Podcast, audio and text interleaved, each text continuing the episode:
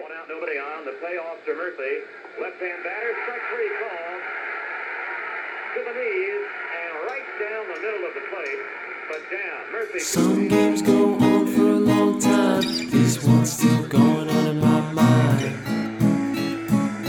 Renegade third. Dempsey at second. Blew up with the backstop behind me and a pasture in front of me.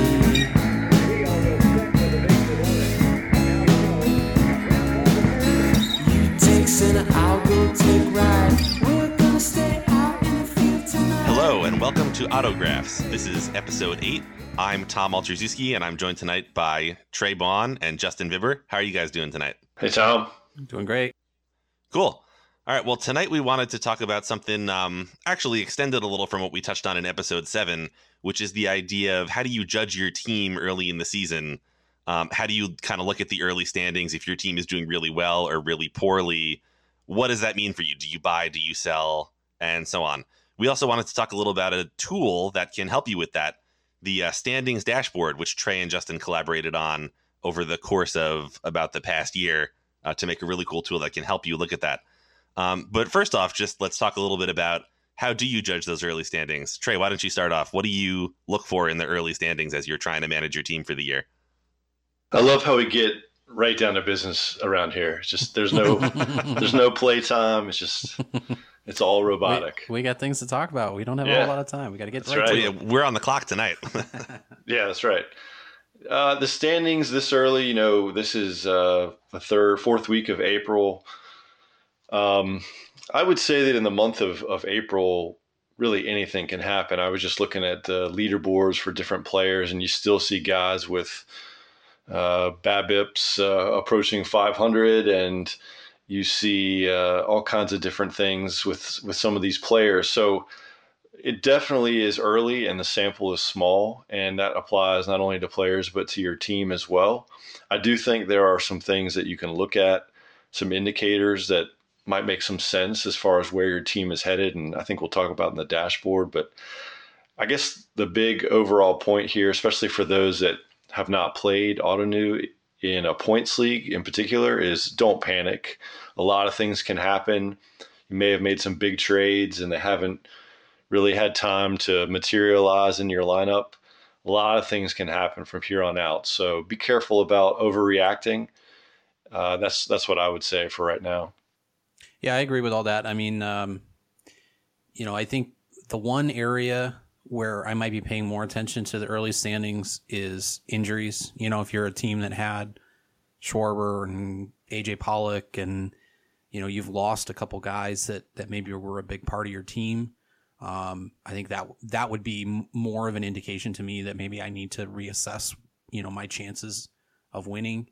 Um, but if I, if you, if you just have a poor start and all your guys are still reasonably healthy and you still, you know, you were confident you were going to be competitive going into the season and you just had a bad month, I agree with Trey. It's it's way too early uh, to panic. It's way too early to, you know, make moves that uh, you're going to regret because you, you kind of jumped the gun. But at the same time, the other thing you have to keep in mind is we're seeing it already. There are a lot of big trades going down across these leagues. Um, so you will see some trades go down, and it might put a little pressure on you to say, hey, maybe I got to keep up with the Joneses a little bit because my, my competition is improving and I'm, how long do I have to wait? How long do I keep treading water before I have to make a decision? So, um, I think now it's too early to really stress about that. But as we get into May, um, over the next two or three weeks, maybe, um, I think you start to, to get a little bit more pressure on at least having an idea about, you know, the focus of your or your team going forward. So, yeah, I think you made a really good point about injuries too, being like the one thing that might cause you to make a little faster decision. Uh, I wrote about that a little in my piece on injuries um, on Rotographs a week or two ago now. Yeah, that a lot of times if you're in a position where you're kind of looking to tread water and then you have some key injuries, that kind of forces you to make a decision more quickly, whether you replace the guy or whether you just kind of throw in the towel. So um, I think one of the things that we would all agree can really help you with judging how your team is doing this early is the the um, standings dashboard. So Trey, I think you were kind of the first creator of the standings dashboard. Can you talk a little about kind of where it came from and how it works? Sure. Well, a couple of years ago, I noticed, or I, I guess I realized that the standings inside of Ottoneu didn't give me all the details that I wanted. I was I'm, I'm micromanaging my team, trying to figure out all the details I can to to see, you know, where my team ranks. Because I think the challenge is, especially for someone new, is, you know, at this stage in April, you have teams that are overloaded on innings. Really, innings are the things that kind of throw things out of balance. So you might see a team in first place, and I think somebody made a comment on an article about this recently, but you'll see a team in first place that has thrown almost two hundred innings already, and the the best team in the league theoretically could be in seventh or eighth place right now. They might have just over one hundred twenty-five innings or something like that. And most of what I think Justin and I will talk about here about the dashboard is related to points leagues, and in particular Fangraph points, but we can touch on Roto too.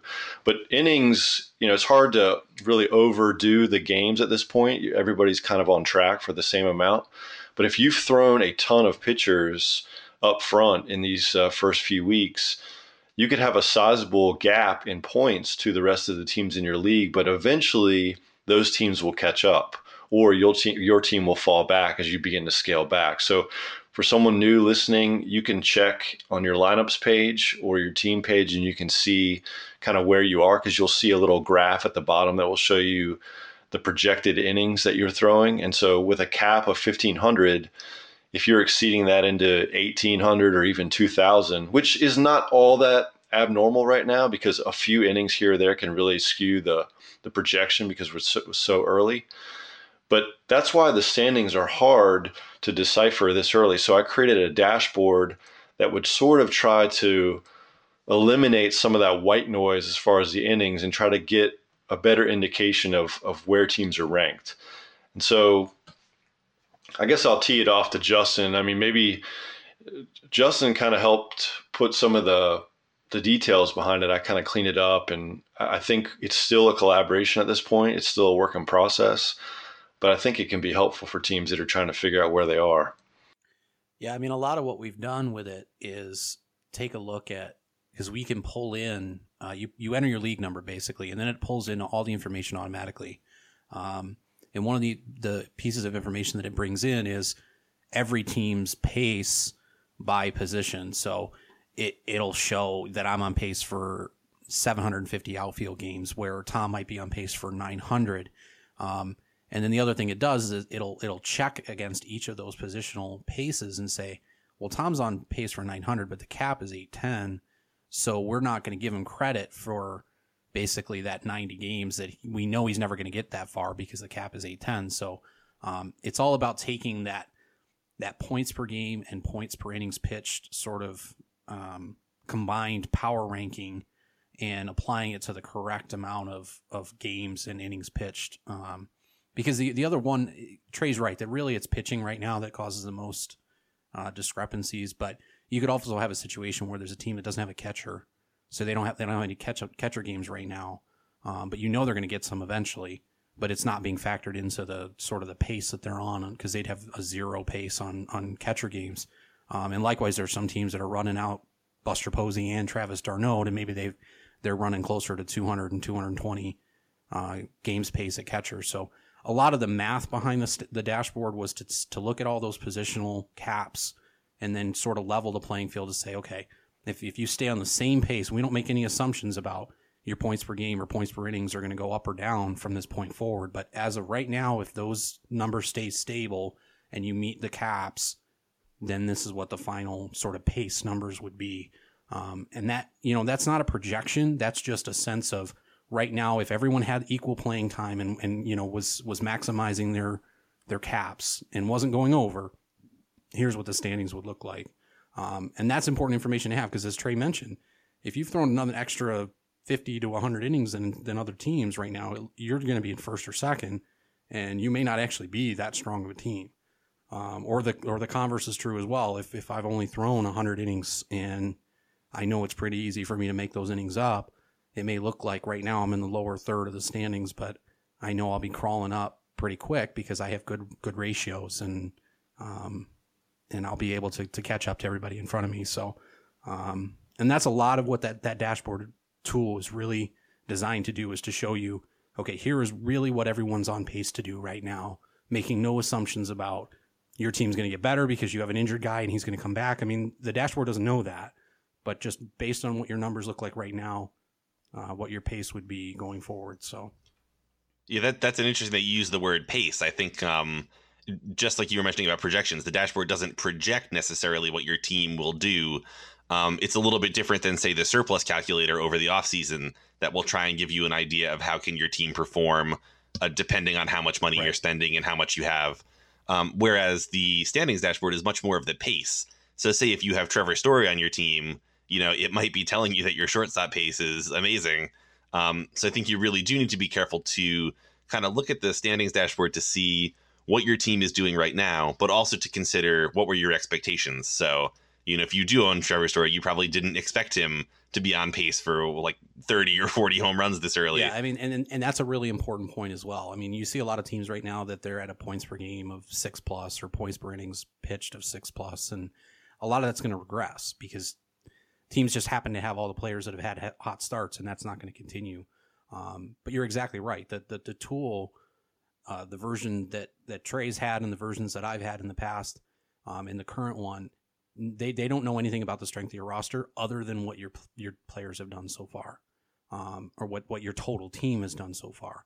Um, now, I will say that this isn't something that Trey and I have talked about a lot, but um, it's one of the things that I keep meaning to get in touch with him so that we can improve the dashboard. Is is there's other ways that we can do that. We could add like a, you know, take their current points per game and points per innings pitched, regress it back to a league average, and then give like a regressed pace number um, that kind of brings everybody back to the pack. So there's a lot of different things we can do as far as like the math end of it um, to present different sort of painting different pictures of what the future could look like based on, you know, current pace or regressed pace, or what if you max out all your caps, or what if no, you're falling behind and, and you're not going to quite get there.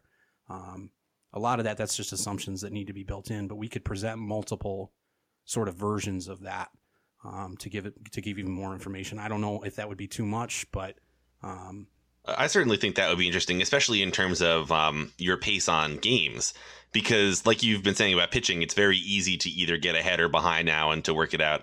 But like we've talked about in some other episodes, if you fall behind, especially, say, on your outfield games, you could be stuck in a position where, you know, you're behind by twenty games now and you need to work hard to make them up by the end of the season. And if you fast forward a couple months and you're twenty games behind in August, you might be in a position then where you're just not going to get them back. Right. And you know, you're going to want to consider that, too, that at the end of the year, you know, your closest opponent is probably going to max out his games, which will be could be an edge of, you know, fifty or one hundred points if you're missing ten or twenty games. Yeah. And, and that can be a huge difference. I mean, we've kind of been harping on that in a lot of our um, a lot of the stuff that we've written, a lot of the stuff we've talked about on the podcast. But it's it's critical to try to max out your your games played as much as possible because it makes a big deal.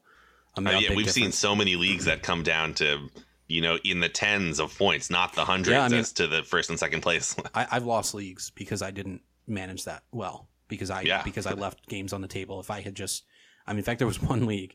It wasn't games. It was actually innings pitched, where one of the unique rules of Ottoneu is you can go over fifteen hundred innings pitched, but only on the day that you go over fifteen hundred, you get you you get credit for all the innings you pitch beyond it, but only for that day. So if I'm at fourteen ninety-nine, and then I pitched thirty innings in that next day, I will get credit for all of those. Um, but then I'll be locked out. I can't get any more points for pitching. So yeah, I'm sure definitely at, at the end of the season, too, we'll have a special episode kind of yeah. encouraging people to use and how to use that strategy. But there was one league that I was in that I was in. I think I was in fourth place, and it was getting down to that last day of the season. And I was maybe five innings pitched under the cap, and I had four or five guys that were scheduled to start that day. And I'm like, okay, great. This this should actually give me a pretty good boost. I'll get into third, maybe even second. It was a very tight race.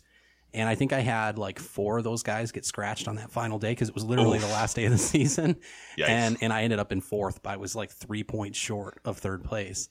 Um, and that's the thing. Sometimes it really is that close. It comes down to the wire in some of these leagues. It's a very tight race.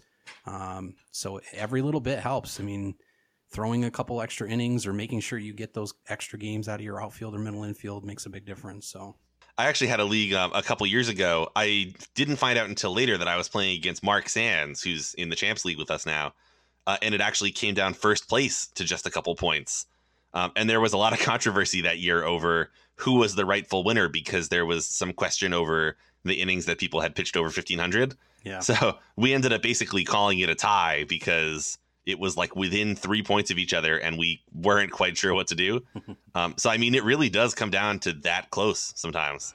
Well, I, I mean, that's exactly right. Every, every edge helps. I mean, whether it's statistically or games played, and that's sort of why we created the dashboard, just because it, it essentially tries to help you dig a little bit deeper into the statistics that are, are automatically provided by Ottoneu. So, I mean, just, here's an example. Just recently, I added a column, two columns really. I added a column to calculate your games played, because it's kind of strange, but you know, you accrue points per game, but you, it's really hard. In fact, I'm not sure there's an easy way or an obvious way to track how many games you've actually played as a team. I guess you'd have to add them up by position uh, in your lineup. Yeah. But I've, I've added a column for that. So you can track now. I'm looking at the Champs League right now. Um, after you enter your league number in the dashboard, just enter your credit card number and your league will pop up. And uh, that's a joke, by the way. Um, but you can see the games played. So I'm looking at it right now. I've played two hundred nineteen games. Justin's got two hundred twenty-nine, and Tom, you've got uh, two hundred twelve. So we're all within a couple of games from each other.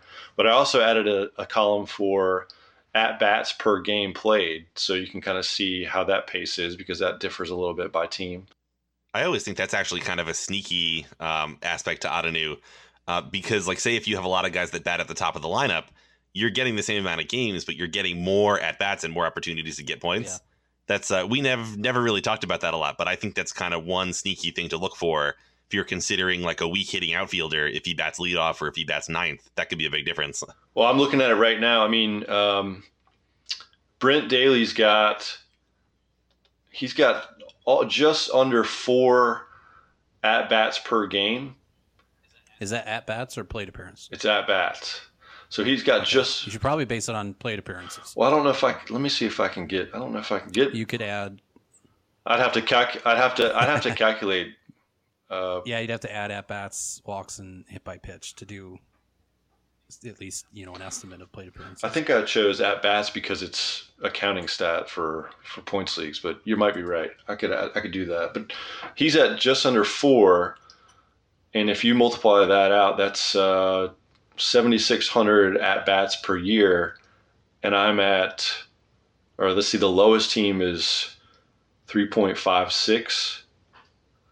And so that is seven hundred at-bats less that that team would have uh, for the for the highest A B team right now. So that, I mean, theoretically, that's a seven hundred point difference right there. Yeah, that's yeah. like a whole player. Yeah, it's, that's a whole player, or probably uh, one or two spots in the standings. So the dashboard will give you – it's broken into essentially three parts. It will give you – the current statistics that you can find in your standings page in your league on your league homepage. So it'll give you sort of a, an advanced look at offense. So, you know, you have average. So this is for, if you're playing in a points league, this will calculate your team average, your on-base percentage, your O P S, even your I S O, and uh, your weighted O B A. So um, it calculates all that for you, and it also isolates how many points your team has scored from hitting versus pitching. And one thing I've learned from using the dashboard the last couple of years is almost without fail, I think for the last three or four years, about fifty-five percent of a team's points come from hitting. So it's it's fairly balanced. Uh, that's been pretty consistent. And on the pitching side, I've got everything from F I P to WHIP to home runs per nine, which is pretty pretty important in the points leagues. And I've even got a kind of a custom created score for how valuable your bullpen is. And all that kind of adds up to a projection spot that, like Justin and Tom just said, it, it gives you your pace of what you're on. And again, I think it's important to reiterate, the dashboard doesn't know anything about the makeup of your team. It doesn't know what players you own. So it doesn't know that you just acquired Miguel Cabrera for A J Reed. It doesn't know. It, all it does is takes what is about your team, your points per game and your points uh, per innings, and it kind of projects those and gives you a pace and gives you some graphs to track that. So if you've just made a big trade, it's likely that your team, or it should be likely that your team will uh, begin to make, you know, adjustments, and your offense will, will increase, vice versa, or you know, with your pitching as well. And the, the, the dashboard will adjust accordingly. But I pretty much pull this every day. I guess you guys, I don't know how often you use it, but I, last year I pulled it every single day, every morning, and just to see how changes were made. So, well, you know, I will say that I have my own version um, of the dashboard that I created in, in Sheets based on the one that you originally did on in Excel, um, because I, I loved it. And I was like, that's a great idea. And I, I do a lot of my stuff on Sheets. So I wanted to have a Sheets version, and I wanted to have a Sabre version, because at the point you first released it, um, it was just for Fangraphs points leagues. So I have my own version. It's very simplified. I don't have all the fun reports and graphs that you do on yours. Um, but I have one master Google sheet where I pull in the standings for every single one of my leagues, all in that sheet.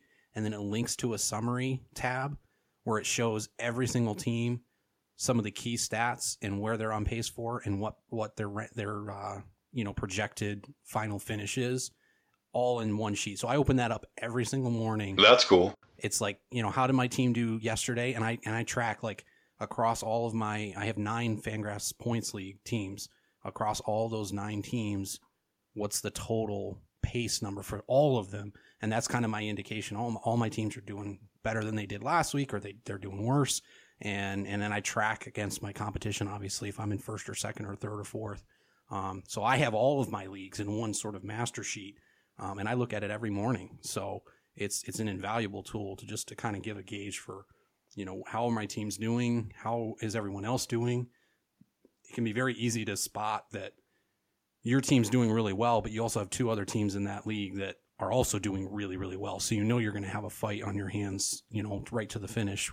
Whereas in other leagues, maybe you get off to a hot start and you see that you're kind of you're kind of pacing everything right now, and, and you can kind of keep an eye on your competition, but they're a little bit further back. So that can change your strategy too, is, is how tight the race is and how close everyone else is together um, can really give you a, a sort of a leg up on deciding, oh, man, I really need to make a big move right now because I'm, you know, I've got four teams ahead of me and they're all really good, or I'm in first and I'm projected to be in first by quite a bit.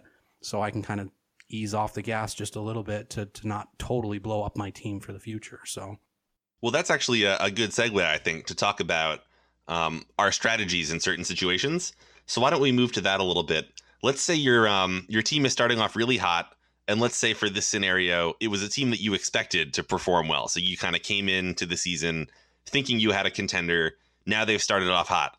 This early in the season, um, what are you thinking? Are you trying to buy right away now? Are you trying to, you know, ride it out for a couple weeks and see what's happening still? At this point, usually I'm going to I'm going to pursue whatever strategy I had going into the year. There are certain leagues where I knew I was basically going to be buying from day one. So I will buy now, but it's not because I started out hot. It's just because I was always planning on buying. So you've already been you would have made a deal to buy already. Right. Um, you know, the only time that might change my mind is if, if I thought I was going to have a good team, I thought I was going to be buying, and then I started out cold, then I might sort of wait and see, and I would have a, I would kind of switch to a hold uh, strategy. But if if if I've started out hot and okay, I'll, I'll do the opposite. So I have one league where it was a rebuild, and I didn't expect to compete this year, and I'm in second place right now. I'm not buying right now because I'm still not sure it's for real. And, and this goes back to what we've already said a couple times in this episode: is it's it's been three weeks, you know, basically in the season. It's way too early. Even with three weeks of standings information, even with three weeks of performance, it's way too early to say, wow, I guess my team's a lot better than I thought it was. Or, wow, I thought my, I guess my team's a lot worse than I thought it was. Um, it's way too early to, to make those decisions. So would I buy? Yes, I would buy if it was the right deal. Even if I didn't think I was going to be competitive this year, my team started out hot, I would buy if it was the right deal. But I would be very careful and very sort of demanding about, this is the sort of deal that's going to, that's going to motivate me to to get off that sort of wait and see attitude. It has to be a deal that really sort of says, wow, okay, that's a great deal. I can't pass that up, even though it's early. Um, but outside of that, I'm I'm typically going to be pretty conservative and want to wait until May. Um, I mean, it's sort of just a rule of thumb, but like May first is a date to at least start thinking about, okay, maybe now the calendar's rolled over and then I can think about sort of easing off that that attitude of just holding the course for now. So, so in May is kind of when you might start thinking about changing your strategy. Like if your team has been doing the opposite of what you've expected, in May you might start to factor that in a little bit. Yeah, and that's not to say that I haven't made moves in, in April, because I definitely have. But like I said earlier, a lot of those moves, I didn't make them because I started out hot or started out cold. I made them because I, I was always planning on doing, you know, I was always planning on buying, or I was always planning on selling. So, yeah, I think that makes a lot of sense. Trey, do you have anything to add to that? I do. I, I would say that, um, I mean, May, in my opinion, is maybe the most important month in Ottoneu, because April, the, the sample sizes are too small. We talked about that. But in my history of running the dashboard, last year I looked at a sample of, I think, twenty leagues, and I ran them through the dashboard every month just to see where I could figure out where the dashboard was most accurate in projecting who the winner was. And if I remember, I have to go back and look at my research, but I remember that by by June first, the dashboard was pretty good at projecting the the the league winner, and if not the league winner, the first or second place team. So June first seems to be a very critical kind of key date in the season, because especially I, it's more, I guess that's probably more impactful in existing leagues. In a in a brand new league, I think that's probably less so, because so t- so many of the teams, there's, there should be more parity. But in an existing league, June first is really the kind of the the key date in my mind. And so May becomes critical because a lot of teams begin to fall back in early May because they've outpaced their innings. They're starting to um, scale back and trying to figure out if they actually have a competitive team. And as they do that, the teams that do have good teams, I think you start to see them buy a little bit more. So a, a lot more activity, I think, happens in May. And so I have a couple of teams now that have started off hot that I expected to to do well. And I, I echo what Justin said. I'm I'm trying to be conservative. Part of the reason is because I purposely built those teams with a couple of prospects that I could use as ammunition as the season goes by. And I'm really, really reluctant to spend those early when while my team is hot, because I'm afraid I may need them in a tight race later in the in the season, especially when I think there'll be more teams that will sell later in the season. So again, going back to the dashboard, I think if you've started off hot, I guess one thing to take away from the dashboard is, what do other teams look like? I mean, are there any surprising teams that look like they're the real deal that you didn't expect them to?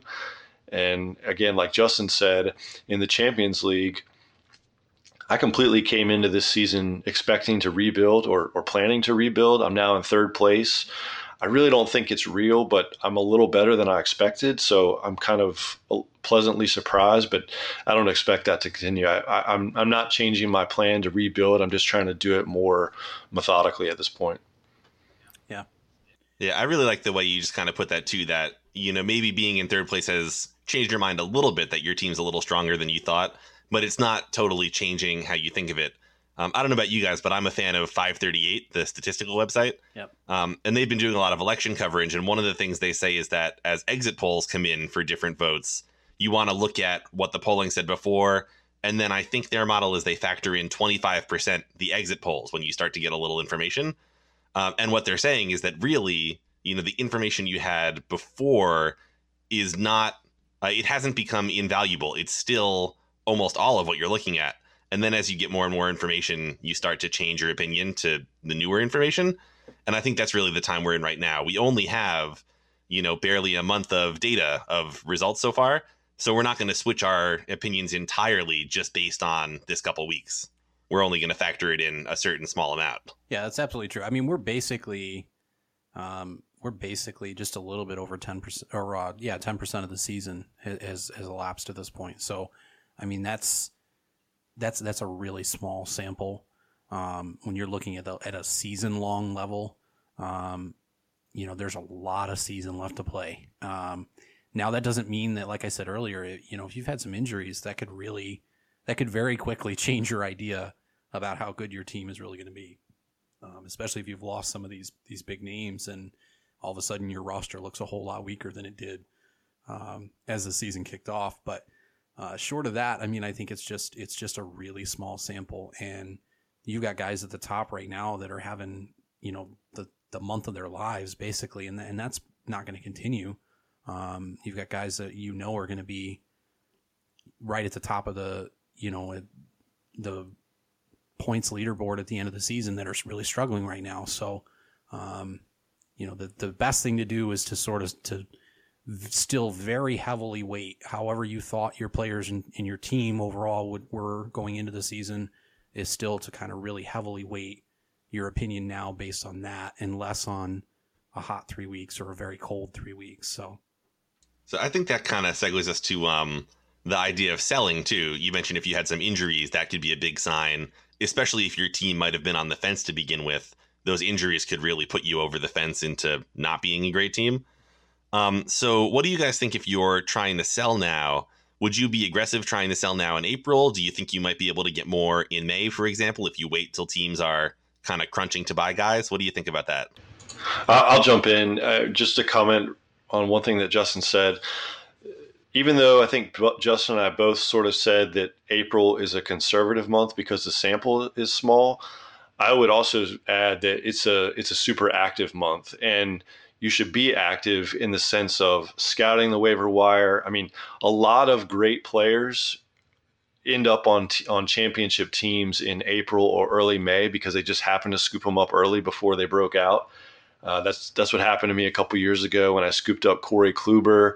There's there's other examples. I can cherry pick a bunch of them, but um, April's April's an active month, and it's an active month to send trade offers or to have conversations with your league owners, because for the most part, every owner should be engaged in April because it's the beginning of the season. And the comments that you get back and the feedback you get back from other owners will also give you an indication of where you where they think they are in the standings, or whether they're a contender or a pretender. So that can be valuable. If, if you have a team that says, I mean, a comment could be made something to the effect of, hey, look, I'm not ready to trade Matt Harvey right now. I need two more weeks to decide if I'm if I'm actually going to be in this thing. And that tells you, I mean, that tells you a lot of information. It tells you, look, I, I could get, if I wait and be patient, I could get Matt Harvey at a discount in a couple of weeks, um, potentially. So you just have to learn to read the team. Going back to your question about selling, Tom, if I'm selling, again, more teams are engaged in April, so I think you start having those conversations. But even in a league where six of the twelve teams are probably going to sell, I don't think anybody sells real hard until maybe the next two or three weeks, maybe in May. There are some exceptions to that, but I think you'll start to see some traction on selling in the next few weeks if your intent is to sell and rebuild for the future. Yeah, I mean, a lot of these things are, I mean, I, I, I struggle with them myself. I mean, so I don't think there's any clear-cut answer to a lot of this. Is, you know, you get the argument that it's better to to be the one of the first ones to sell because then you have the larger market. You're you're not, um, you know, if you're the last one to sell, there there might not be as many buyers or, or any buyers really. Um, so there's an advantage to selling early. Um, there's also an advantage to the buyer because they're getting more production out of that player that they're buying. They're getting them for longer during the season if they buy them in April versus if they buy them in June. Um, but at the same time, right now, as we've said already, the standings are in flux. I mean, even a hot team, is it might not look like a hot team three weeks from now. Uh, the standings can flip-flop almost completely as we get into May. So there's a lot of risk involved. You may, I mean, I've been in leagues where I said, you know what, I'm going to sell. And then six weeks later, I look back at my team and I said, man, if I kept those players, I would be a competitor right now. I would be in contention for, for winning this league. Um, and the opposite is true as well. I've had some where I've bought and then I've, I've, I've never got any better than fourth or fifth place and went, man, I wish I hadn't mortgaged my future because I don't have a chance if I just waited a little bit longer. So it's a very, very difficult thing to decide. Is it too early to sell? Is it too early to buy? How long should I wait? But I think Trey's exactly right. Is a lot of what April is, is laying a foundation. You want to have conversations with teams right now. Even if you're not making deals, you want to at least start laying the groundwork where if those teams decide, you know what, give me three months or three weeks, I need to decide if I'm in this or not. You can have that conversation with them now and sort of let them know, like, hey, once you are ready to sell, come to me, because I might, you know, I might be the most motivated to make a deal. And you can sort of establish that relationship, which is really important. And Trey's written about this a lot, about it sort of establishing relationships with other owners, opening those lines of communication. Um, because a lot of, you heard Niv talk about this in the interview, is that a lot of this game is really about having a relationship with the other owners and managing sort of the market um, that is Ottoneu, the, the trade market being a really big piece of that. Um, and those that do that the best are going to give themselves an advantage over the rest of the season. So if you're selling too, I'll say that, you know, we're really talking about what are you buying? I mean, if you're selling good players, what are you selling them for? I mean, if you're selling players, good players right now, say a, a Ryan Braun or a Matt Harvey or Miguel Cabrera, I mean, you know nothing about prospect. You know nothing more about certain prospects right now than you did at the end of September last year. I mean, there's really not much of a difference. I mean, there will be a few prospects that maybe are making changes. Maybe Joey Gallo has made a change and his K rate's down in the twenties now instead of the forties. I mean, maybe that is going to stick, but you really don't know enough about pros- uh, prospect uh, changes in the way that pitchers are throwing or hitters are hitting this early in the season. So I just caution owners to be careful about going very prospect heavy when you're selling off players, because one of the difficulties of selling off early, and I think Justin touched on this, is yes, you maximize what you could potentially get in a return because the other team gets the, the most benefit of the player that they're they're getting from you, but you also have the least amount of information to work with when it comes to evaluating both major league and minor league players. So the season has a long way to play. Nomar Mazara looks phenomenal right now. Uh, he's you know he's batting almost four hundred and he's got a couple of home runs. Who knows what he's going to look like a month from now? I mean, he's a great prospect, but the league might catch up to him. We've seen plenty of prospects that have hit very well early on and fizzled later. So uh, that's not a statement on him, just a, a comment that you're, you're, again, you're dealing with small sample sizes. So there's there's sort of this tension and this balance that you have to understand, that if the longer you wait, the more you'll know if, um, you know, Lucas Giolito actually uh, – has developed his, his changeup more than, than any other pitch. I mean, you just don't know yet. And some of these guys, you're starting to see them debut. And so if you're if you're thinking about selling, prospects can be a key to that, but just don't don't overdo it. Cool. Well, I think that's um that's some really good advice. Uh, I have one last kind of topic that I think relates to this a little bit, which is the idea of um watching out for the other owners. You know, so I think anybody listening to this podcast, um, a lot of us have fairly similar strategies, uh, or say, for example, in the Champs League, where uh, a lot of us, sometimes we have trouble making deals because we have such similar strategies. Um, but say in another league where you might be playing with either some people that are much more experienced than you or much less experienced than you.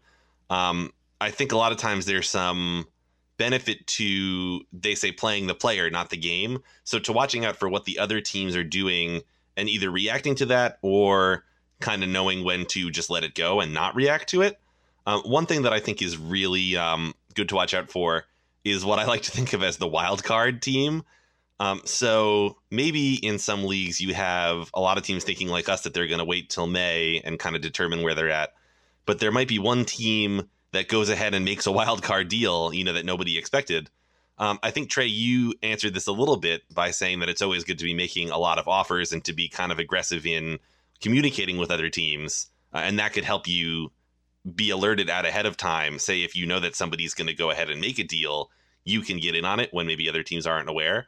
Uh, are there any other kind of behaviors that you might watch out from another owner that could give you some information or some intel on them this early? Tom, you're saying by wild card, you mean the team or the owner that isn't all that active or responsive, but then all of a sudden they just drop a bomb somewhere and you're left scratching your head. How how did that deal even come together without even me knowing about it? Well, and not necessarily that they're inactive, but yeah, that they're like maybe fairly quiet. And then all of a sudden they drop this blockbuster deal and you're thinking like, oh man, I wish I could have got in on that. I like that player. You know, I would have offered something. Yeah, I, I, I, think, I think you you hit it there. That that's that's the benefit of being active and constantly trying to engage with every team. Even if if no deal comes together, you know, you know the, the ratio is probably one to one to twenty or less than less than that. But just just having those conversations, because what what you described is what you don't want to happen. If you're in a league where you think that you're competitive, you've got two, two, three, or four other teams that are absolutely going to be competitive with you. What you don't you don't want to happen, you don't want to be unaware of a team that, that drops that big blockbuster and sells sells a bunch of players to a competitor without you knowing. I mean, hopefully owners will figure out that it's in their best interest to shop players and over communicate so that everybody knows who every buyer knows that they can get in on a deal so that they can squeeze the best possible uh, deal for their team if they're rebuilding. But you're right. If you have a team that just kind of comes out of nowhere and sells off some great players for a relatively small return or without your knowledge, it can really – it's hard to recover from. And I think that's what you were talking about, the the reaction, reactionary result. What do you do in that situation? I, I'd, I'd be curious what Justin would think about that. Well, I mean, it can be frustrating. Um, I mean, I think we've all been in that situation where, where something goes down and you're – there wasn't a lot of warning and you wish you could have got been involved, and you know, there's, but there's nothing you can do about it, and there's no sense crying over spilled milk. So um, I, I, I agree with Trey. I mean, it, I think you, that's just another reason that you need to try to reach out and communicate to every single owner to at least let them know, hey, if you decide to sell, I, I would be interested. Um, but I think I, the other point I want to kind of touch on a little bit about this, about reacting to what other people do is um, I think that makes a big difference as you get as you get later in the season. Um, you know, when it gets to be that that sort of May, June sort of watershed that, that Trey was talking about, um, it makes a big difference to me if my competitors are making really big buy now win, uh, deals, win now deals. Um, that has an effect on what I'm going to do. If my competitors are, are really making a big push, I know I have to keep up with them, or I'm going to be left out in the cold. So that might ramp up my buying efforts if I see a, a big competitor um, making a, a big trade. Um, and, and the same goes the other way. If I see other teams are selling and they're making big deals, I don't want to be left as a seller without a market to sell my players. So I may try to, to sort of ramp up my efforts. So I definitely react to what other teams are doing. Um, again, maybe not this early in the season, but definitely in May. Um, it's it's really a sort of a, as as Trey said, it's really a month of a lot of activity. There's a lot of moving parts. It's still early, and there's still a lot of season left, even as we get into the end of May. Um, but there's really, that's when teams really start to position themselves uh, for the long haul for the rest of the year. And you don't want to be the last one to buy. You don't want to be the last one to sell um, because usually the market's a lot drier than it was earlier. So. Um, I definitely pay attention to what my competitors are doing in the sense that that's going to motivate, you know, sort of force my hand um, to do certain things. And, you know, maybe I, I thought I was a fourth place team and everybody ahead of me just made big buy trades. And then I say, you know what, that's enough for me to decide to shift gears. And now I'm a seller because I, you know, I have a really strong thought that I'm never going to be able to catch them. I didn't think I was going to be able to catch them before. And then they just swung these big deals. Um, so that kind of seals seals my fate. So um, you have to kind of pay attention to to what the other teams in your league are, are doing, and sort of the, the are they on an up arrow or are they on a down arrow? You know, do you expect them to come back down to the pack, or do you expect them to get even better because they just made a really great deal? Um, yeah, the only other thing I'd add to that, to what Justin was saying, is you know it's easy to overreact, especially to big name players, but player acquisitions don't make quite as big of an impact in the statistics or in the scoring as I think we think that they do, at least in my – that's sort of one thing I think I've learned over the last five years of playing is that, yeah, a team can acquire a huge player for a, you know, a prospect or something, and that it stinks if you're not part of that uh, that equation. But, you know, the player that they acquire is only as good as their improvement over the player that they're replacing in their lineup. And a lot of times that's maybe a couple hundred points. So it might look like, you know, if if Max Scherzer is traded for Nomar Mazara, you're like, wow, that, that could be, you know, a thirteen hundred point swing, that team getting Scherzer. But you've got to back out whoever their fifth starter is, uh, most likely, and, and, and the net gain there is probably a few hundred points. So just something to think about that kind of slows your reaction time a little bit and helps you kind of find some peace when you see a, another contender land a big a big fish like that. Yeah, I think that's really important to think of on your own team as well, that you can't always just bring in a big player and he's going to immediately give you this thousand point boost. Um, sometimes I think of that when I'm trying to trade for a guy that really what's most critical is what we talked about last week, meeting your games cap. So say if I have a team where I might be a little weak at first base, for example, but at the same time, my outfield is a little thin, I would much more prioritize trading for an outfielder where I know that not only is he going to give me an upgrade in points, but he's also going to help me to ensure that I meet the games cap if I am in any danger of falling below that. So I think that's one way to kind of maximize the value of a guy, is to try and help him, or to try and get a guy that will help you with your depth as well as your, you know, your pure rate production, your points. Yeah, I mean, I agree with uh, with what both of you guys are saying. I, I agree with Trey that there's a lot less of an impact than you'd think with a lot of these these big deals. Um, and I agree with Tom. Really, the key is, to me, that the biggest impacts in those sorts of deals are when you acquire a player that that plugs a really bad weakness on your team. You know, you have your sixth or seventh starter is, you know, I don't know, just pick some some terrible pitcher in your mind, and I'm sure you can understand what I'm saying. But um, Charlie Morton. Yeah, I mean, you've got you've got somebody that that really has no business being on, on a roster, but you're forced to to keep rostering him because you needed the innings, and and now you just traded for, you know, Chris Sale.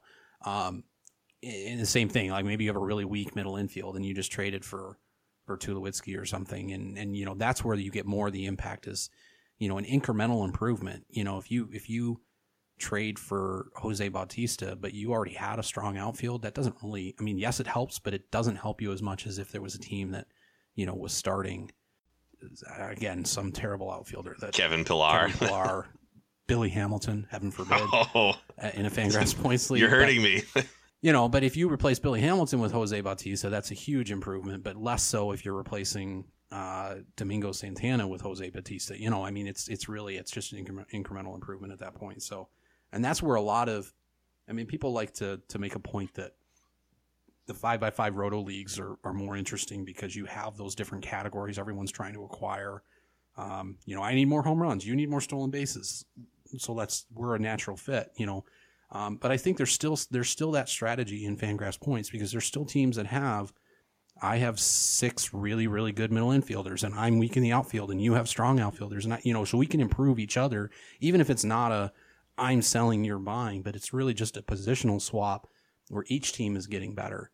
Um, you can still make deals like that in Fangraphs points leagues because there is, you know, it's it's different in football. I mean, Tom and I played football this past year with Ottoneu, and it's really hard to make a lot of trades in football because there's only a few positions. Um, and then really it's, you don't see a lot of positional trades because they're just, there aren't as many options, but here you've got, you know, twelve lineup spots and ten pitching spots, and there's, there's deep rosters, and um, it's pretty easy to find a fit. It, and there's like six or seven different, very distinct positions. Right, exactly. You know, if you need a shortstop, an outfielder is not going to cut it. Whereas in football, you know, maybe you really want a wide receiver, but you could get a running back and stick him at your flex, and it's a lot closer. Exactly, because you're really just looking for a flex, and it doesn't really matter what position they are. Yeah. All right, Trey, did you have uh, one last point? Yeah, just add a comment. We talked earlier about the teams that are selling off. I mean, I did that a few years ago, my first time in two thousand fourteen, I think. And basically what I learned that entire season, I knew that I was going to sell and rebuild the, the whole season. If you're in that situation, I would spend your entire year learning how to scout players better. Whatever you can get your hands on, whatever you can read, learning how to scout prospects and major league players better.